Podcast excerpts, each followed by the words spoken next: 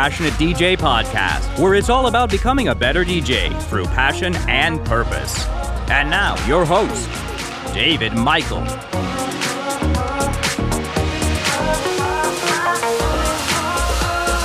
Hey, what's up, everybody? This is the Passionate DJ podcast and our annual resolutions episode. I'm, of course, David Michael, and I'm sitting here with Tony and Trip. How you guys doing? Good. Pretty good. How you doing? I'm doing great. Uh, what's what's new, guys? Well, can I go ahead and drop the bomb uh, as if all the DJs in the world don't already know it?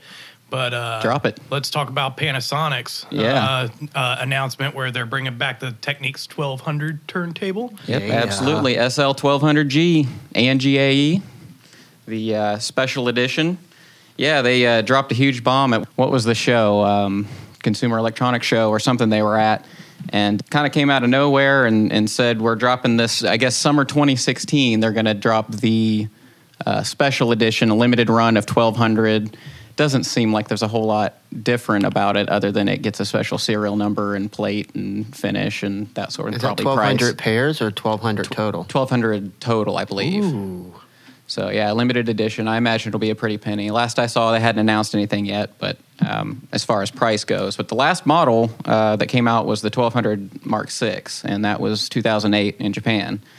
Was the the last US model was that the M5G? I think so. Yeah, I'm It's not. been a I'm long not sure. time since I've been on turntables. yeah, speaking of last last episode, right? right. So they uh, they'll release the GAE in the summer 2016 and the 1200G, which is sort of the uh, full production model, several months after that. So what do you guys think about that? Are you guys like eyeballing them, or do you uh, indifferent, or like I said last episode, I only use a turntable to scratch, so my original twelve hundreds I'm good with. yeah? I don't I don't need any anything That's, new. that's kind of where I am. I, I got Mark IIs and and they work the same as they always have, and so it's more of like I'm excited that it's happening. Like it's cool that it's happening, but it doesn't really help me.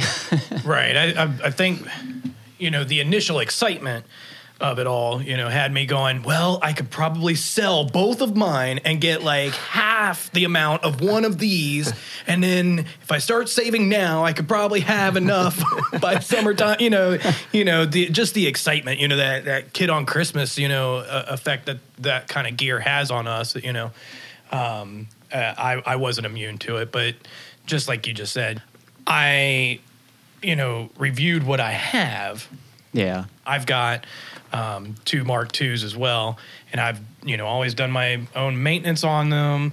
I've got mine custom powder coated, you know, zero click removed from the pitch fader. I've got, uh, you know, replacement. I've replaced the um, RCA cables, you know, with with uh, short female leads and internally grounded. You know, the whole. The, you know, I put a lot of work into these. They're 15, 16 years old now and you know they still work as great as the day that that I bought them and you know for that kind you know for that kind of product quality you know it, it, and the sentimental value I just I don't know that I could get rid of them Yeah, you could drop those things down a flight of stairs and they still work. right right Well, I know social media was, uh, you know, all my channels were just blowing up when that was announced. You know, my e- even my own, you know, the passionate DJ um, uh, Facebook fan page. You know, I created a little post, of course, and shared it out, and it's it's still going kind of crazy as we as we talk here today. So, Right, right. Um, I don't know if they're going to have any more details announced by the time this episode comes out, but uh, I saw a lot of excitement. And uh, if you want to get the press release, the general specifications, and, and just at least the few details they have um, have announced so far, you can get those at passionatedj.com forward slash text. Now, um, I did bring in a uh, uh, Facebook message I saw today. You guys Jazzy Jeff fans? Oh, yeah, of course So he, he posted this. He has a little different take on it. He says, Everyone is posting the return of the 1200. I have a different feeling about this. Trust me, these have been the cornerstone of every DJ for the past 30 years, and I don't know how life would, be, would have been without them. But they were never intended for us to DJ on. They never really gave support to the DJ community. They've been discontinued and relaunched a hundred times, even if it has been an urban legend. I bought my first pair for $245 from Sound of Market in Philly and saw them get to over $1,000 because of the fear they would go away forever. Vestax, Stanton, etc. have tried to replace them but never quite could. Then the patent runs out and we get Pioneer, the Pioneer turntable, which with my eyes closed, I can't tell the difference. Costing less than half the price with all the little upgrades and from a company that kind of gives a shit about DJs. So before I get super hyped about the return of the 1200, let me make sure they're going to care about who's using them and not their $2,000. Time will tell, just my thoughts. That's an excellent, excellent post. I, I never even considered that angle until I saw that. I thought that was pretty interesting. Well, and even as we were sitting here, that that thought about the Pioneer deck was was in the back of my head because you know before, you know, like I said, I mean, I've I've had those decks that I've got in my studio now for 16 years, but you know, once the uh, like he said, when the patent ran out, and then Pioneer comes out with something that is, for all intent and purpose, the exact same Comparable, yeah. yeah. The same thing, pretty much. Pretty pretty interesting take on the uh, on the that pretty interesting angle. I think It's, uh, Absolutely. I don't know if I if I feel so hostile towards it, but it definitely got me thinking about his position on, hey, Pioneer DJ actually cares about this, and and it seems to him anyway that that Panasonic is kind of trying to jump back on that bandwagon that they didn't really start. for sure, So- for sure. Anyhow, like I said, passionatedj.com forward slash text. I know a lot of people are excited about it. And um, I have a small milestone to announce. We've hit 10,000 plays. So that's, yeah, yay. I, I should have brought in a sound clip. Don't worry, I'll put one in. Yeah. so yeah, 10,000 plays. Uh, not not huge, but it's we're definitely growing. That's pretty Congratulations. exciting. Thank you. Thank Yes, you. absolutely. Um, and of course, uh, we mentioned you know Passionate DJ is going through a bit of a rebranding process. I actually have a new logo in hand. Uh, did you did you guys see my Facebook post? yes. Shout out to Jack Sheets. yes, yeah. We know you're listening, Jack. so I posted a t- sort of teaser photo on my personal Facebook page, and I, you know, I took a, a preview of the new logo and I put a, a black bar across it, so you couldn't really see it. And I was just kind of, hey, look, I've got something brewing. And uh, our friend Jack, Mr. Shifter, he's uh, he's submitted to the podcast before, and and he's definitely going to be back on soon, but he decided to go through and, and sort of fill in the the missing pieces with like a pretty awesome like MS Paint style hands in the air DJ with a set of decks. I decks did not and see this. I'm gonna have to look. oh, Oh, it's it's- it's, it's hil- it's classic. hilarious. he came up with uh, uh, he put a little like uh, dolphin type icon on there, and he DJing said with passion and and- porpoise. yeah, passion and porpoise. So now, like DJ Porpoise is our mascot unintentionally. So I, I imagine I'm not going to get rid of that anytime soon. But thanks, Jack.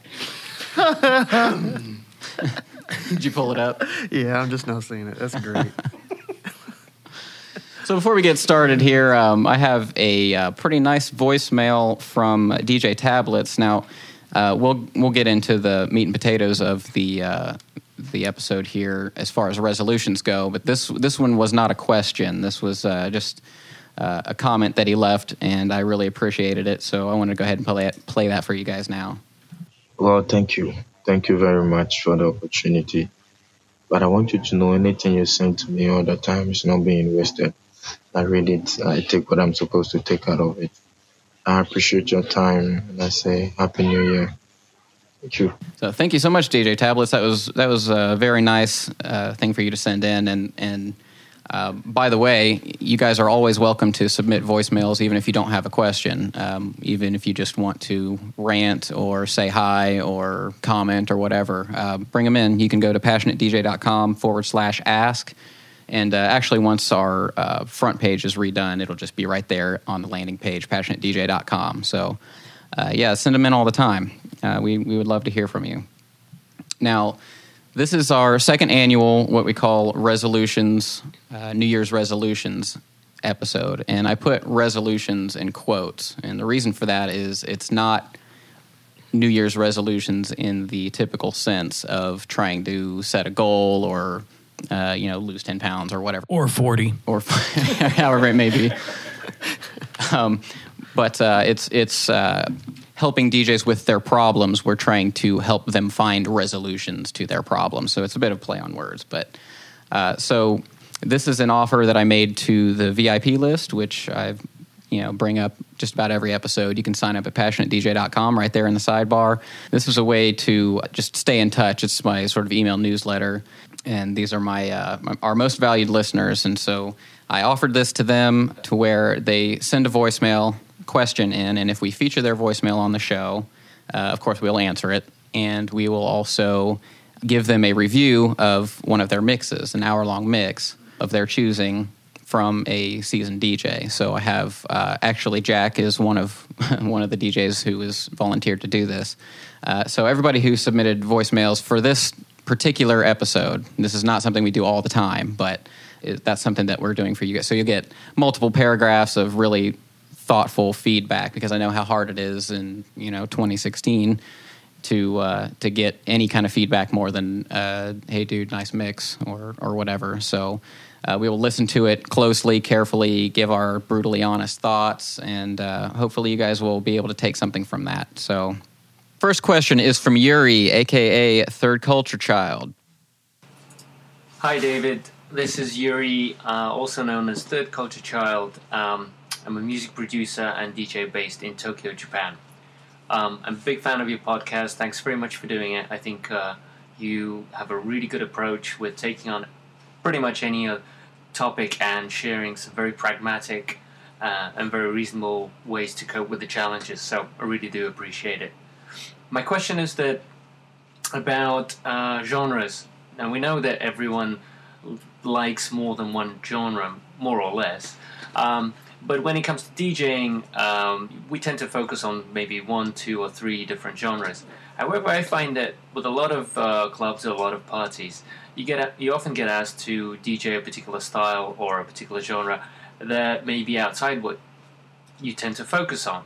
Now, up to now, I've been doing um, a lot of parties where I've really mixed up a lot of different genres, or I've I've t- taken on genres that I'm not really uh, a quote unquote expert in. However, do you think that's a good idea? Should DJs focus on the genres that they're really um, producing music in and really know well inside out, or you know, is it is it a good idea to be broadly focused? I mean, broadly minded and taking on pretty much the gigs as they come. Thank you, appreciate it. Hey, great question, Yuri. So he wants to know is it a good idea to focus on a specific genre or to sort of diversify to take on more gigs? I don't really have a w- one size fits all answer. Do you guys have any thoughts on that? Uh, I hate to not give a concrete answer, but I, I, I think the whole thing really just depends. If if if he's got a specific genre or sound or or format that he feels comfortable with and that's the way he wants to brand himself, well then maybe diversification is not the right way to go. That was for sort you. of my thought too. Mm-hmm. But me personally, like I play all kinds of stuff. Uh, You know, after almost what 16, 17, 18 years doing this stuff, you know, I can if you throw me some records, I can mix them together. You know, that's just, you know, what it is. But when I play drum and bass, I play drum and bass. Um, mostly because there's not a whole lot that will mix well with drum and bass. So, um, but when I'm playing, say, like glitch hop, you know, depending on whether or not the crowd is feeling that or not, you know, I can mix out of glitch hop and you know go more towards like Moombahton and then work that up into like a, a, a tech house or electro house, you know, type of feel. Or, you know, like a lot of times when I'm playing 4 4, my whole set is based on a progression. So, like, I'll start with like the dark, minimal techno, build up into some tribal, then, you know, as I'm as I'm moving on, then get into like the really chunky, funky tech house and stuff. And then, you know, if the energy level is up there, then I'm, you know, balls to the wall house. So it just it, it really depends on the gigs that you're taking. Are you taking gigs for the sake of taking gigs? And if you're because doing you want to so- get your name out there. Right. And if you're doing so, are you comfortable with saying, I'm just going to take a gig because I want to play a gig, but the promoter wants, or the club owner wants me to play this? If if you're known as you know by throwing a name out there, let's say Richie Hawtin, for example, people know what they're going to get when Richie Hawtin plays, as opposed to Plastikman, you know, or Right. Eric Prydz versus um, Cirez D. You know, Cirez D is his techno moniker. Eric Prydz, you know, you're going to get more of a progressive, trancier sound. Um, me as an artist, people know what they're going to get when they book me. It's going to be tech house techno played in a progressive manner. You know, Yeah, Um, and that's kind of your brand, your, your right. personal that's brand. that's my personal brand, and I've you know, I can play anything under the sun, eh, you know, but I choose what I want to play. I mean, I've also been playing 25 years. You know, that's where my point kind of falls back. If this guy is just starting, wants to get his name out there, then sure, take every gig you can. You know, by all means, but. At the same time, if you're going down that one road Yeah. and you want to be known for this, then by all means, stick to your guns. you It know? might be important to to mention too that it's it's going to depend on sort of what your target is because uh, it's easy for us in this room to think about it in the context of uh, like a nightclub or something Right, like that. And he as might not opposed even to a shoot- show. yeah, Yeah. or a, a wedding, or I mean, we, we don't really really have context here to know what, what, what, what a he's gig for, what, a gig, is, yeah. to him right it's Uh, so that's um, going to vary. I mean, if you if you play weddings, you'd better play diverse music, right for example. and it, it could it could also fall back to I, I, I think you did an article on it for openers you know Hmm. openers to headlining acts you know you, you if you're an opener for a headlining act you don't want to come out playing bangers or playing you know Yeah. something that's so aggressive that the headliner in the room has nowhere to take it so It's funny. It's funny that you bring that up though, because that's as polarizing a subject as whether or not the sync button should exist. like, because I mean, while while we share that, I've always felt wherever I am placed in the night or seeing the lineup and knowing where my time slot is. Yeah, I'm going to bring some heat mm-hmm. because I don't want to be just the boring guy before mm. the boring guy before the headliner. Right. But there is something to be said for, you know, in my opinion anyway, knowing where you're playing in the night and what your contribution to the mood of the night is supposed to be. Or what your brand already is Yeah. you know i've played Some of that's on the promoter for booking you. Yeah, I, I played a few times, um, you know, and been at a few shows where Tiesto was playing, and Tiesto is known as a, a trance DJ.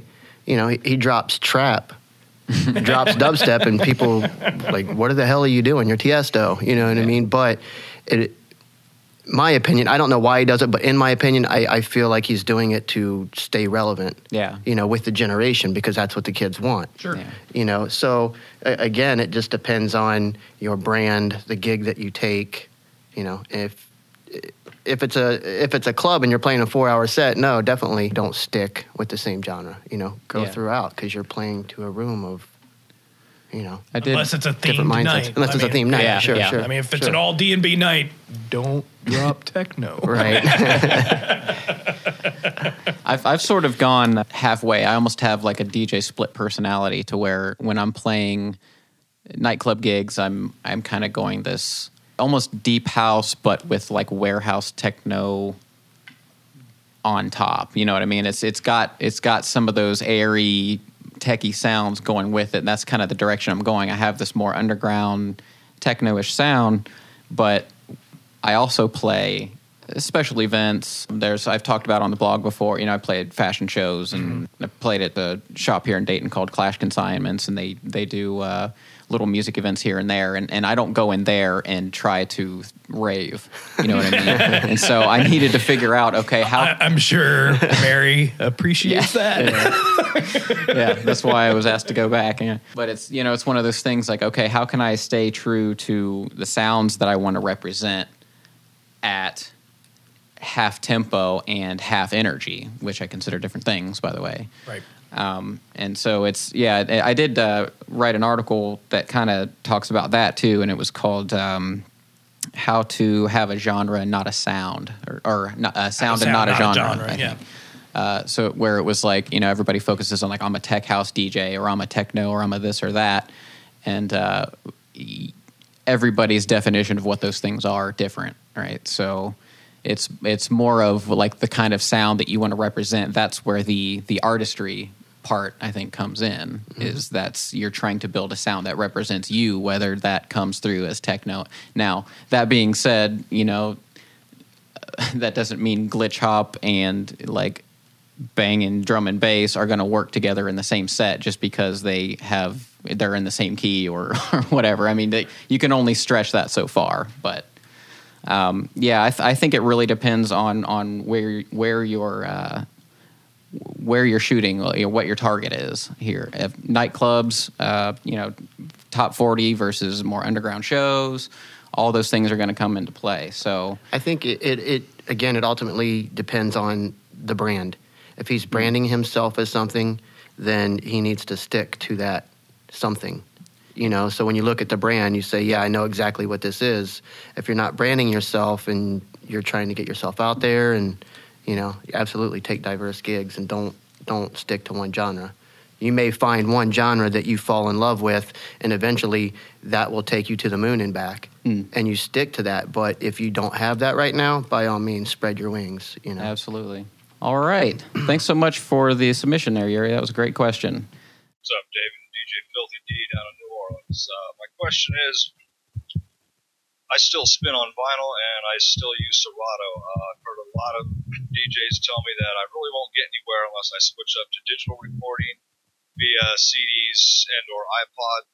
Do you think uh, I still have a chance sticking to vinyl or do you think I should switch up? Okay, so DJ Filthy D wants to know is using vinyl and Serato holding him back as a DJ? So we're back on format. We kind of touched on some of this a little bit last week. Do you think? Do you guys think that um, his insistence on using Serato? I, I assume he's he's insists on using Serato and vinyl at gigs, and that's probably what brings the question up. I don't, you know, that's not something that clubs really, in my experience, just provide.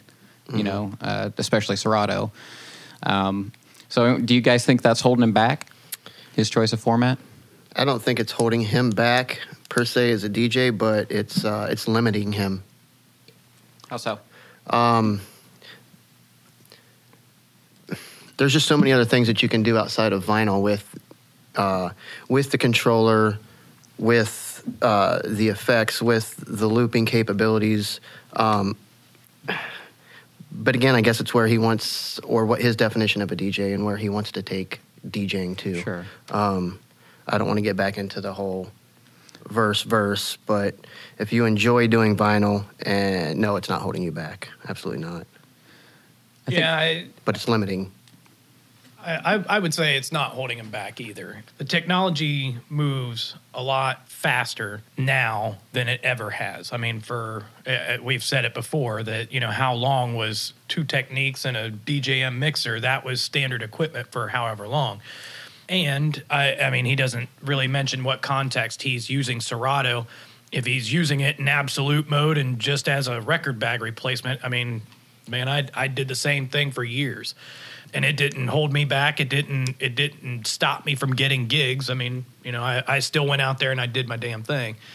Um, but uh, you know, what I would say is have a format that you're comfortable with, and know it inside and out, and be great at using that format. But don't shun anything new for the sake of shunning it and be open to trying new things and getting your hands on some new technology see what works for you what you can incorporate and then you know just ignore the stuff that you can't uh, incorporate or that you may miss because nobody nobody is on top of everything Yeah, I think too that these days, I mean, it, like you said, there is no real standard anymore. Right. I mean, y- you can argue for the Pioneer CDJ, CDJs, DJM right. setup, but everybody's kind of used to everybody's got their own setup now. Everybody has either I was just co- going to say that. yeah, Kontrol S8, and this person's got a Serato box, and this person's got this and that, and it's gone so many different diverse ways that it's it would be silly for say a promoter to say, "I'm sorry, we don't support you using Serato." And that would be the only thing I could think of that would really hold them back. Serato's perfectly capable software. Absolutely. If it's working for for you, I don't see why you should change it. Right. Depending also, um, depending on what city, what club. I can't even tell you the last time I went into a club and saw a pair of turntables sitting in a club. Um, you know, if he lugs his own turntables around, by all means. It's kind of on him if it's holding him back. I would right, say. right. Right. You know, I, I, I haven't even. There's not many clubs that even have the CDJ 2000s in the clubs. You know. Yeah. Um, but if you know if, if if he's wanting to use turntables and stick with vinyl, and he feels like lugging his stuff around, you know, Yeah, eighty sure. percent of the time, Why not? You're gonna have to. I feel, you know. Yeah. like, Uh, I'll say one one other point. Uh, I, I heard him say that you know he- he's getting this doubt from the people around him, And you know what? Honestly, you got you got to like tune that out. You know, That's not going to stop. right. As soon right, as you go and buy a Kontrol S8, somebody's going to hate on you for that, and then- Right. or whatever. right so- tune that out, learn your tools and what what your Yeah, format is, master and, your and tool. master it. And yeah, Didn't stop Craze, didn't stop Qbert, you know, Yep. didn't stop Absolutely. any turntablist. Absolutely. You know. Thanks so much, DJ Filthy D, for the thoughtful question. All right, moving on. Now, I love this question. This is from uh, Reggie, also known as DJ Purple, and he's uh, he's been following Passionate DJ for a long time. I've, he's sent me emails before. He comments. He's he's a longtime fan. So uh, we really appreciate your support, Reggie, and uh, we're going to go ahead and answer your question now. Hello, everyone. Happy New Year. This is Reggie Davenport, aka DJ Purple, coming at you from new8soul.com. Here is my question for 2016. I'd like to know what steps could I take to go about reaching out to different promoters and or club owners in other cities in order to get the DJ bookings outside of Chicago? See, a few years back, this wasn't much of an issue at all uh, because I was overseas, stationed in the UK. Smaller country, but large, large, large house music scene. So it was no thing to be in the club every other weekend and be able to hand out my mixtapes to different promoters and actually get bookings. But now I'm back home in Chicago, and it's, that's a different animal altogether. But I would also like to just spread my wings a little bit and get bookings in other cities. So there is my question. How can I get gigs outside of Chicago?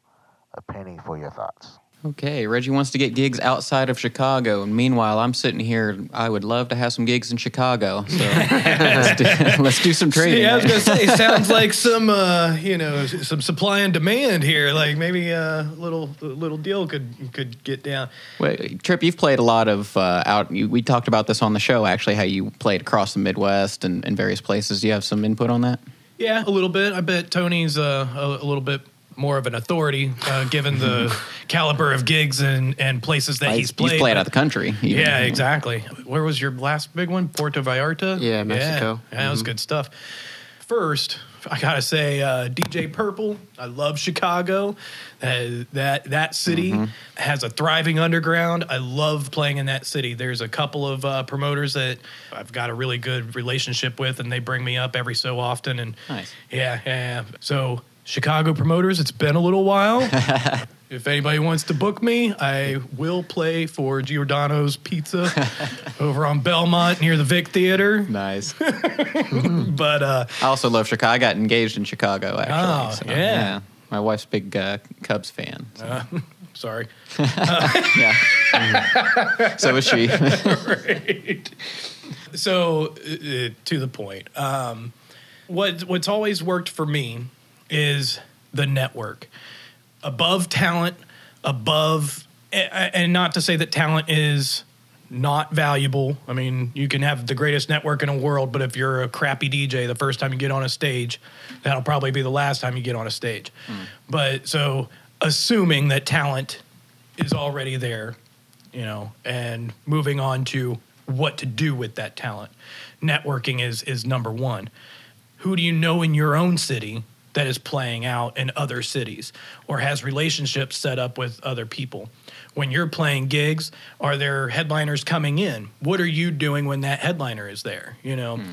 you know, if if headliner XYZ comes in and you're talking to that headliner, well, you know, the chances of them even remembering your name, much less your face, after 24 hours, nil to none. you guys think it starts locally then? I mean, as far as playing outside of your city? Chicago is, is is is a monster. That's Yeah. a monster city for just the scene in general. There's just there's so much going on there. Um, I would definitely start there, but also I would reach out to other cities.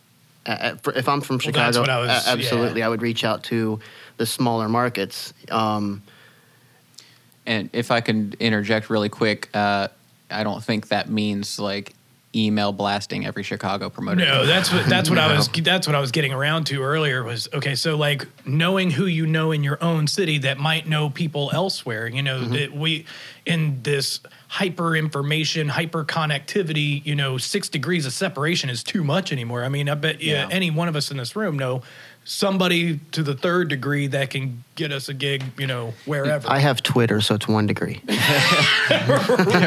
know? but you know so everybody knows somebody that knows somebody. So if you have a particular city that you want to get to who do you know within your own? Mm-hmm. If you don't though then like tony was saying then it takes a little bit of research because then it's like okay so we're in dayton ohio. Let's say we want to play in chicago. What do you do? Well what i have done in the past is i have gone out to like say facebook gone out to the event pages for that mm-hmm. city found who's doing what. You know, who's got the huge mega parties, who's got the really cool like underground parties, and then you find out who those promoters are. Find out who you may have in in in common with them on Facebook and other social media, you know, the the Twitter and all that stuff, and then try to work the network from there. The big thing is don't be desperate. Don't be hmm. don't be a, don't harass, you know, a promoter. You know, just if you can't get a, a connection, you know, from somebody that you know, then a soft cold call, you know, uh, I'm calling it a cold call, but you know, just a friendly message saying, "Hey, I'm from this city. You're up there in that city. I want to play there. What can I do for you?" You know, if I've got a connection, if I know a promoter, you know, can we set up a DJ trade? Can we, you know, or if I come up, you know, for gas money, you know, can I open a, a show for you? And start building that network? Because if I, you know, just jump in the car, drive, you know, five and a half hours to Chicago and play an early slot for a promoter and not give them any flack or, you know, don't be a prima donna about it, just show up, rock the place, and then get out that's a good transaction there. Mm-hmm. And that builds trust for the for the future a lot of promoters it's that's a hard door to open because not a whole lot of promoters will you know entertain that because it costs you know because of costs Do you guys think that um, should he should Reggie like try to start with more uh, bordering cities? Like, should he be aiming at Milwaukee and that sort of thing, or should he should he be shooting across? The map? Absolutely, because the, it's going to cost him in the long run. It's going to cost him to play because Right. a lot of these promoters don't have the budget because the same amount of people don't come out anymore unless it's a massive show. Mm-hmm.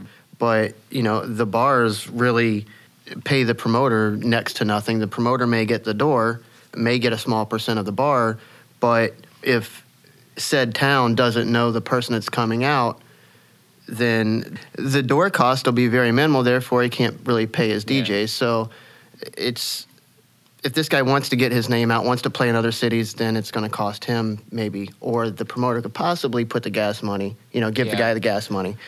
Well, I think reaching out to and it's easy for us to say Closer that. cities, it's going to be a lot cheaper. Yeah, absolutely. and it's it's easy for us to have that perspective because of where we are. I mean, Right, in, in right. Dayton, we're smack in the middle of a whole cincinnati bunch. yeah, columbus, Columbus. and indianapolis pittsburgh Right. yeah yeah So I mean, we are like the prime example of of that scenario. sure Um, and so, but I think that it's um, there's a greater chance that you that you have connections in, uh, say, Milwaukee or or somewhere that's close to you, uh, because you know they've probably come to Chicago and worked with Chicago artists and that sort of thing, and so there's probably already some crossover. I mean, hell, Facebook will tell you whether Right. you know who you've got mutual friends with, and I mean that m- might be a start. I don't think that you should necessarily just spam any person that you're mutual Right, friends absolutely. with, but Yeah. you know, Social media is an excellent weapon. Yep, absolutely. I actually brought in. Uh, speaking of reaching out to people in other cities, I brought in a sound clip. Do you guys know Kilma?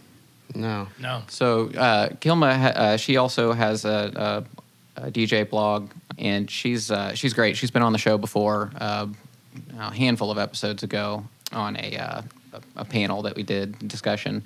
And uh, branding is sort of, of her thing. She uh, she used to be a drum and bass DJ, uh, DJ SWAT, and she completely changed her persona. Um, she was doing really well in drum and bass, and then and changed it up and rebranded herself and stuff. And so, I kind of wanted to know what what her advice was on this because I know she's had some um, experience with having to deal with people like this in other cities and then resetting and then doing it again.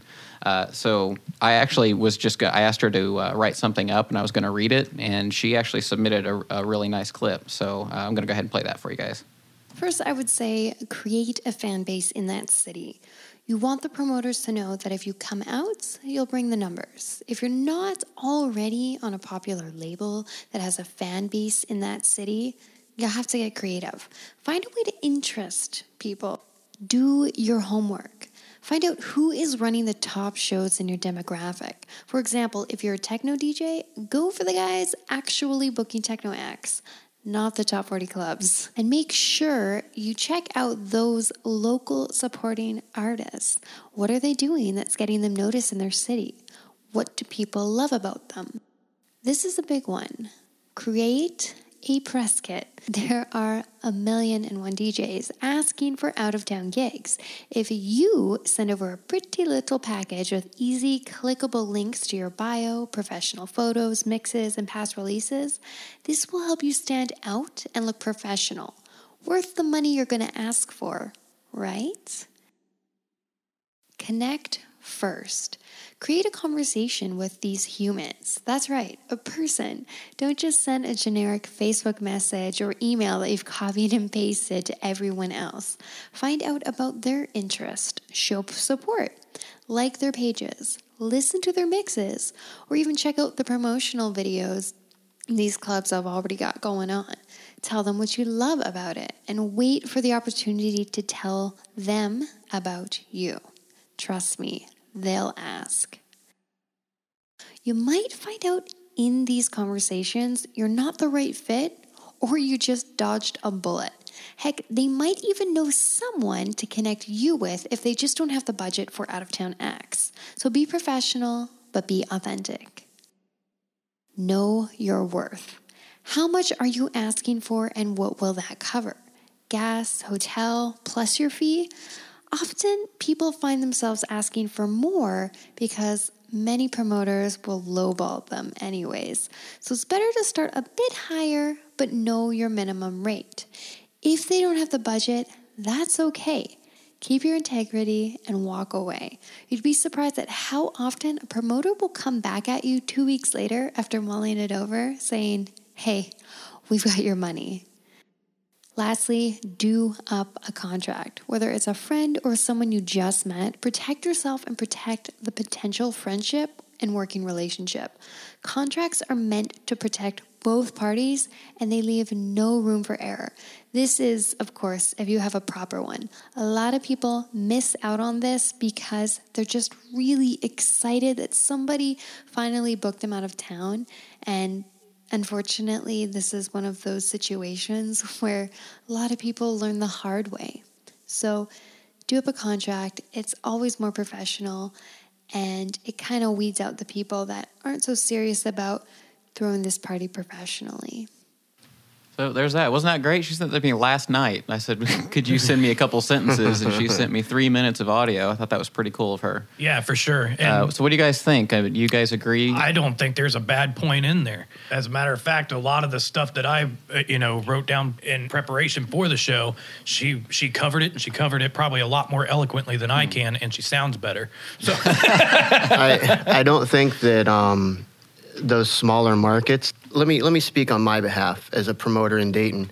I'm not going to sign a contract with a guy, or even bring a guy in from Chicago that I don't know. I, I, I just I won't get my money back on it. yeah. That's just that's me personally. But I'm also in a smaller market. Some of these bigger markets, it's easier to do. You can get away with it. Those people have the budget. But the smaller market, if you're trying to reach out to a smaller market, it's going to be a lot more difficult getting uh, hotel gas money. Because, and the reason I say that is because there's 40 DJs in a 10 mile radius here that I feel that are probably just as good that will fill that same spot for gas money from Cincinnati as opposed Yeah. to Chicago. You know, I mean, no offense to him, but that's just me as a, as a my personal opinion as a promoter here in a smaller market in Dayton, Ohio. Yeah, what's, you know, what what's it worth to you? What's what's your right, return? right. That? Can I can I pay? hard you know, if this guy, let's say his gas money, his hotel reaches two hundred and fifty dollars, um, and I charge five dollars to get in my door. You know, I'm going to need hundred plus people to come through my door in order for me to break even to give you know this guy the money that he wants.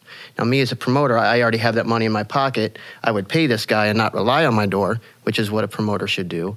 But financially, would it be smarter for me to do that or to book five guys, you know, in a closer circle that's not going to cost me $250? I And can fill you my are- whole lineup as opposed to just one time slot with the guy. and you already know how much pull they have. Right, right. And nothing personal against this guy. And if he wants to play and if he's good, he wants to send his demo, I'll book him. But it's really going to cost him Hmm. in the long run to get his name out in our area, to Yeah. play those gigs, to build that fan base. Because there, there's just so many people already that, again, are good enough to fill that That's spot. a really good point, Tony. Because like uh, I can tell you from experience that early on in my career, absolutely. DJing cost me a lot of money in those first couple of years. And that's back before we had SoundCloud and Mixcloud and any kind of on eh, you know the online stuff. Yeah, we could we could ship each other MP3s, but it took 45 minutes to download the stupid things. you know, and you know, so everything was done by by CDs. So, you know, and You it, had to buy like real life materials to promote yourself. Right, you know, and, and you- with that with that little like uh, that, that little sandwich thing that you put the label on and then smash the CD down so that it's got a The sticker? yeah, a nice professional label that on would the get top. stuck in the CD player because the sticker was too thick. exactly, exactly. But you know, I mean, and and those by the time you're done, by the time you were done with it, if you were buying materials in bulk, you know that that was going to cost you a thousand or two. You know, to do you know three or four thousand CDs, and then you know go to Cleveland and go to Pittsburgh and go to Columbus and go to Indianapolis and go to Lexington and Louisville and the list goes on and on and on and on and on. And if you're handing out, you know, 100 or 200 CDs per show, you know, and that's what you're doing. You're handing them out, handing them out to create that fan base. So it was just, you know, one of those things where that's not even taking into account the gas money Yeah. and and your your your hotel and and all of that stuff. So yeah, it, I mean even nowadays when you don't have that cost of CD, you know, physical media, yeah, you're you're going to end up, you know, spending money before you make any money. Hmm. Yeah. Uh, what about Kilma's point about the contract? I'm going to put you guys on the spot. Do you guys insist on a contract when you play out of town? Um, I don't. No. You know, Depends well. I also, when I do play out of town, I know the promoter very, very well. I do a lot of research on that promoter, and I make mm. sure that they have a, a good quality name. You know, but at Yeah, the the same less time, you know them, the more important it is. I suppose. right, right. I don't need the out of town gigs at this at this time in my career either. You know, so For me, it depends. I think if I if I know the promoter and I've done business with them before and and had generally good experiences, you know, I, I'll even take a loss on a couple of shows, you know, hmm. you know, here and there. You like, you know, because not every show makes money. But to Tony's point, you know, some people have their have the money already in hand. Others depend on that door. So I've I've played a couple of shows, walked away empty handed. But if the promoter is you know straight up with me, well, you know, I'll give you a second chance or whatever if it's somebody I absolutely don't know, and despite all attempts to try to like do some research and figure out if they're if they're legit or if there's any shade around them or anything Yeah. like that, then sometimes I'll insist. But yeah, my rider is not very complicated. Okay, great question, Reggie. Really appreciate that. Um, so we got one more question. Hey, uh, passionatedj.com. My name is uh, Edward C. Fuentes, or uh, DJ Biohawk. I just um, wanted to thank you guys for um, uh, for the article. I have um, been DJing for about exactly five years now. Um, well, I started in late December in 2010, so yeah, around five years. Um, anyway, guys, I just wanted to ask y'all if um, what sort of different things could you recommend that I do to make my mixing practice sessions more better? Because I feel as if I've known all the basic mixing techniques, all the basic structures, and I feel like I'm not getting that much anymore out of my practice sessions as I used to. Um, I'm obviously trying to. I'm obviously scratching. I'm getting a lot better at it, and I'm trying to do a lot of EQing, a lot of effects. I'm getting better at those, but in terms of song placement, um, where to put the songs, when, and um, you know how to get more out of my sessions. Do you think you could help me out with that? Thank you. Okay, so Edward wants to get more out of his practice sessions. Um, do you guys want to touch on that? Or do you want me to run with that first? Definitely keep uh, keep trying uh, to do new things. Don't don't stick to specific genres. Constantly jump around. In your practice sessions, Yeah, in your in your practice sessions, absolutely, because um, we touched on this the last uh, the last episode. If you're playing or trying to place specific songs at specific times, that song may not work with the crowd that's in the building at the time. Even though you may think it works and it sounds great to you, it may not sound to those people. So don't stick to 10 songs and say, I need to place this one here, this one here, this one here. If you're playing digitally um, and can, can loop and stem mix or sample or anything like that, constantly put it in different spots because you never know if it lands here as opposed to here, it may sound a little better. You know, just constantly keep doing different stuff and don't stick to the same stuff. I wrote down to uh, throw yourself under the bus when you're practicing. Absolutely. Like put put yourself in a sticky situation and, and make it work. You know. Um, Trip, you have any thoughts? Yeah, I mean, for I, I can totally relate to that. I, I, I- I get the feeling that he's focusing more on like uh, hip hop and and scratching and maybe some type of like DMC routines and stuff like that. And you know, we've got you know a bunch of homies that do stuff like that too. And like right now, I wish I could put one of them on the line because you know those guys have to like perfect. That's a they do. routine, Right. a hundred percent. And you know, for me personally, like I don't do anything like that, but just DJing at home kind of gets stale after a while. So I, I would say just do something for the sake of doing it for the enjoyment of it. Don't don't make make it all about work. Like Right. Hmm. like you know it's- Freestyle a little more often. Right. I wrote that down. Yeah. Don't always mix to learn. Sometimes just mix to enjoy. Right. Yeah. Um, also, if you wanted to uh, go back and reference somebody who is a world champion as far as that goes, you can listen to uh, episode six with Vekked, uh, who is a, a multi Mm. Yeah. multi award winning champion Yep. from Canada. So Yeah. uh, we had an interview with him well, a year or so ago. Yeah, he's sick. Yeah, he's he's awesome. Um, so I, I kind of think that uh, when you say practice, practicing is not. I don't always consider what I do outside of a gig practice, Right. um, but but I do, and I I, um, I do practice, and I, I think of it in two different sort of categories. There's you know part of the craft is learning your tools, and then part of it is learning how to hold a groove or how to be interesting. You know how to read a crowd and that and that sort of thing. So sometimes when you're practicing, stop focusing on those technical skills. And and the reason I say that is because you mention song placement and that sort of thing in your voicemail. Stop focusing on those technical st- skills for some of your practice sessions and imagine your sort of avatar crowd. You know, like pretend that you're at the gig. Um, and this is something that I do, and I don't know if it, it requires a certain type of imagination or, or some personality, but I, I actually will envision that I'm in in, in some scenario, and, it's not it's it's almost never like giant festival like type of environment. I'm thinking I've got 50 people in a room. I've got to make dance. What do I do? And this guy's tapping his foot. This guy's bored.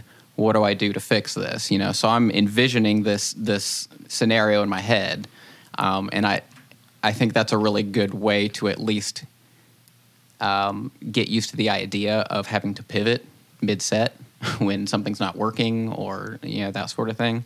Um, so yeah, I, I just like to imagine varied scenarios. Uh, the other thing you could do is um, you know play some house parties and experiment in those. You know if that's the sort of thing. If if you know you're into that, because then you can kind of try some new things and play around without the pressure of I'm trying to impress a promoter or you know what have you. Um, or to even piggyback uh, uh, on onto both of those ideas, even somewhere in the middle of that. I don't I don't do it so much anymore, but especially early on, you know, used to have you know five, six, seven, eight friends that would get together once a week, and everybody Yeah. would you know bring over their their six pack or their quarter, and you know everybody would you know sit around and you know you know have a few drinks, have a few you know tokes, and and then just push each other mm-hmm. you know, to try something else or watch somebody do something that you don't know how to do or that or that you think is cool and then you try to mimic that. It's a great And- point. and- and- Tagging is a great way yeah, to. and then that way, you know, it it forces you to see somebody else's workflow, and even if you don't totally adopt it, you can always look at it, process it, and then make it your own, or or or morph it somehow so that it, it it's it, it is your own. It's It is not some- routine. Right. Routine right. is such a formal word because you want to stick rigid, yeah. from A to Z. You know, don't stick to a routine when you're practicing. Right. That's and, unless you're going for that DMC. Unless you're practicing a routine. Right. yeah, Right. DMC or something. Right. yeah. That's what. I- Yeah. Yeah. but if you're just practicing to practice, then you know, go all over the place. Yeah, absolutely. Get out of your comfort zone. Yeah, I think that's key. Getting out of your comfort zone and work with new new tracks when you practice. Don't don't go to your your go to favorite songs because when you're quote unquote practicing with stuff you're really familiar with, uh, it's important to do that because it's fun and it keeps you interested. And maybe sometimes you'll find new things to do with those tracks, but you're not really challenging yourself. So take take your latest crate from Beatport and throw it in a playlist and mix it up and figure it out. You know that's what that comes along with that. Throw throw yourself under the bus. You know what happens if you have to mix this track into this track for some reason? Make it work. You know that sort of thing. Um, or like an actual real actionable tip to try. Um, I think depending on you know the style that you play and everything, you might try putting together a very limited playlist of five, maybe ten songs, but make like a one or two hour mix out of those songs. In other words, take take a very limited set of music and figure out how to not bore people with two hours of it. You know what I mean? um, don't do this live for the first right, time, but you know, just when you're sitting at home in your bedroom or whatever, um, force that. You have to force that creativity, or else you're going to have a boring flat mix. So, what do you do with all that extra time? You know, are you grabbing loops? Are you using stems? Are you scratching? Are you what is it? You know, and it doesn't have to be you know any specific tricks, but it it forces you to think differently. And even if you don't if you don't stick it, it doesn't matter because you're just practicing. And this is not something you're going to do when you're out anyway. Well, that was kind of my first gig. Quick story: my first gig was in the basement of a of a frat house in uh, at OSU um, for a blue light party. If anybody knows what those were, um, Midwesterners probably familiar. Uh, Right, yeah, mostly mid. I mean, it's an international thing now, but yeah, Midwesterners definitely know what blue light was. But um, I think I may have owned seven records total, and I played those same seven records for about three hours. Got real familiar with the B sides. oh yeah, and they, oh yeah, they, and, and I mean, they ate it up. They they loved it. Nice, So, nice. Yeah, yeah. So And then, of course, like I said, you know, sometimes just mix to do it. Keep yourself interested. Do whatever it takes to to make sure that you're staying interested and enjoying it, even if it is playing your favorite track, your favorite ten tracks in a set. You know, it's it. You don't always have to have a takeaway. Um, you, you can, in the process of enjoying what you're doing, you will be you will gain inspiration for that, which is sometimes just as important. I think. absolutely. Um, so that covers all our questions. Um, uh, I really appreciate all these submissions, and of course, um, all the uh, links and stuff that we've mentioned today will be in the show notes. And I wanted to mention because we we have a habit of not mentioning them all at once. Our social media channels. You can find us on Facebook, Instagram, SoundCloud, YouTube, Periscope, Snapchat, all at Passionate DJ. The only one that's different is Twitter, DJ with Passion. So that one was taken. So, um, and then of course we mentioned the VIP list earlier, and uh, that is my uh, you know our newsletter.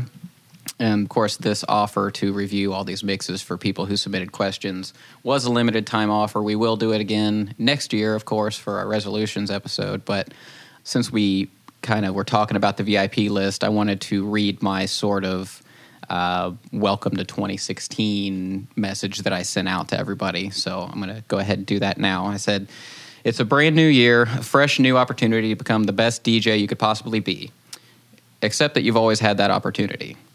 January 1st, 2016 is not drastically different than December 31st, 2015. You may find that they were actually quite similar. It's funny how we assign arbitrary value and significance to dates. Even still, it's a good excuse to reflect back and analyze the previous year. Think of January as a reminder. It's a time to evaluate your current situation based on what has taken place and where the previous 12 months have landed you. As a DJ, maybe you look back and wish you'd spent more time pursuing gigs or learning to scratch or making custom remix sets or redesigning your artist website. And my question to you is what's stopping you? I mean, really, what's stopping you? We're all busy. I get it. This is something I struggled with a lot in the past year. Sometimes it's really hard to find the time.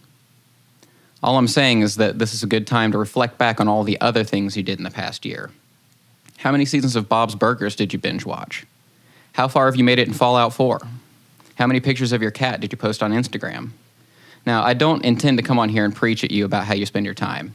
I spent all day yesterday playing Diablo 3 with my stepdaughter. We all find ways to unwind, and there's nothing wrong with that. But it's something important to think about before you claim that you have quote unquote no time for gigging or promotion or mentoring or developing your craft. Sometimes it's a question of priority. I'm going to get really serious about how I utilize my time in 2016, all while making sure I take the time to stop and smell the roses, and I hope that you'll do the same. Here at Passionate DJ Podcast, we're wishing you all the best in the coming year, and together we are becoming better DJs through passion and purpose. Guys, thanks so much. Happy New Year. Happy, New Year. Thank you.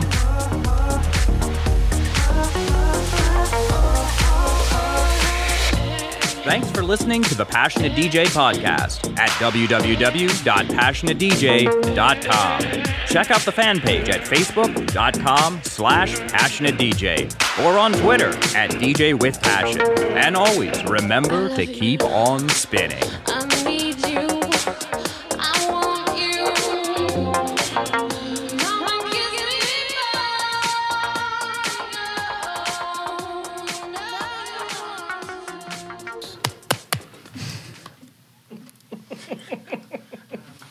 Um, um, um, I'm horrible with a microphone. Um, ever been, I'm like, I thought I was the filthy D.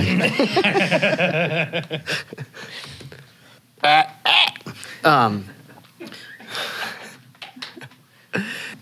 Okay, okay. Who's um who's uh sour patches are those? Darn. I did all the formalities. real quick. Get well acquainted. Uh, that's what you, David. Yeah.